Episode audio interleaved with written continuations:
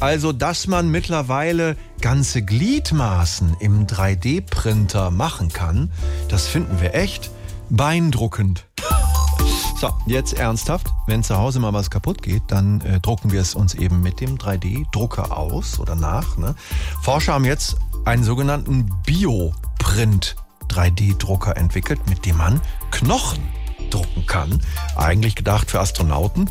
Das ist alles kein Witz. Eigentlich gedacht für Astronauten, die bei einer Verletzung eben nicht mal eben runter auf die Erde können. Aber auch im ganz normalen Klinikalltag kommen diese Knochendrucker bestimmt bald zum Einsatz. So, jetzt wieder lustig. Was kommt rein? Armbruch. Der Mann ist beim Renovieren von der Leiter gefallen. Oha, offene Kompressionsfraktur. Da ist nicht viel zu machen. Äh, was? Was heißt das denn? Bleiben Sie ruhig. Schwester, Armknochen drucken, Elle, linke Seite. Mit Gelenkkapseln? Ja, was haben Sie denn gedacht? Und bitte sauber drucken. Wir wollen ihn ja nicht wieder dem Hund geben, wie beim letzten Mal. Wie bitte?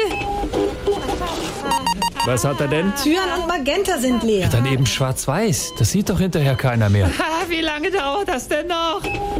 Was ist denn jetzt schon wieder? Knochenstau in Fach 2. Die Elle hat sich an der Ausdrucksrolle verkeilt. Machen Sie doch endlich irgendwas.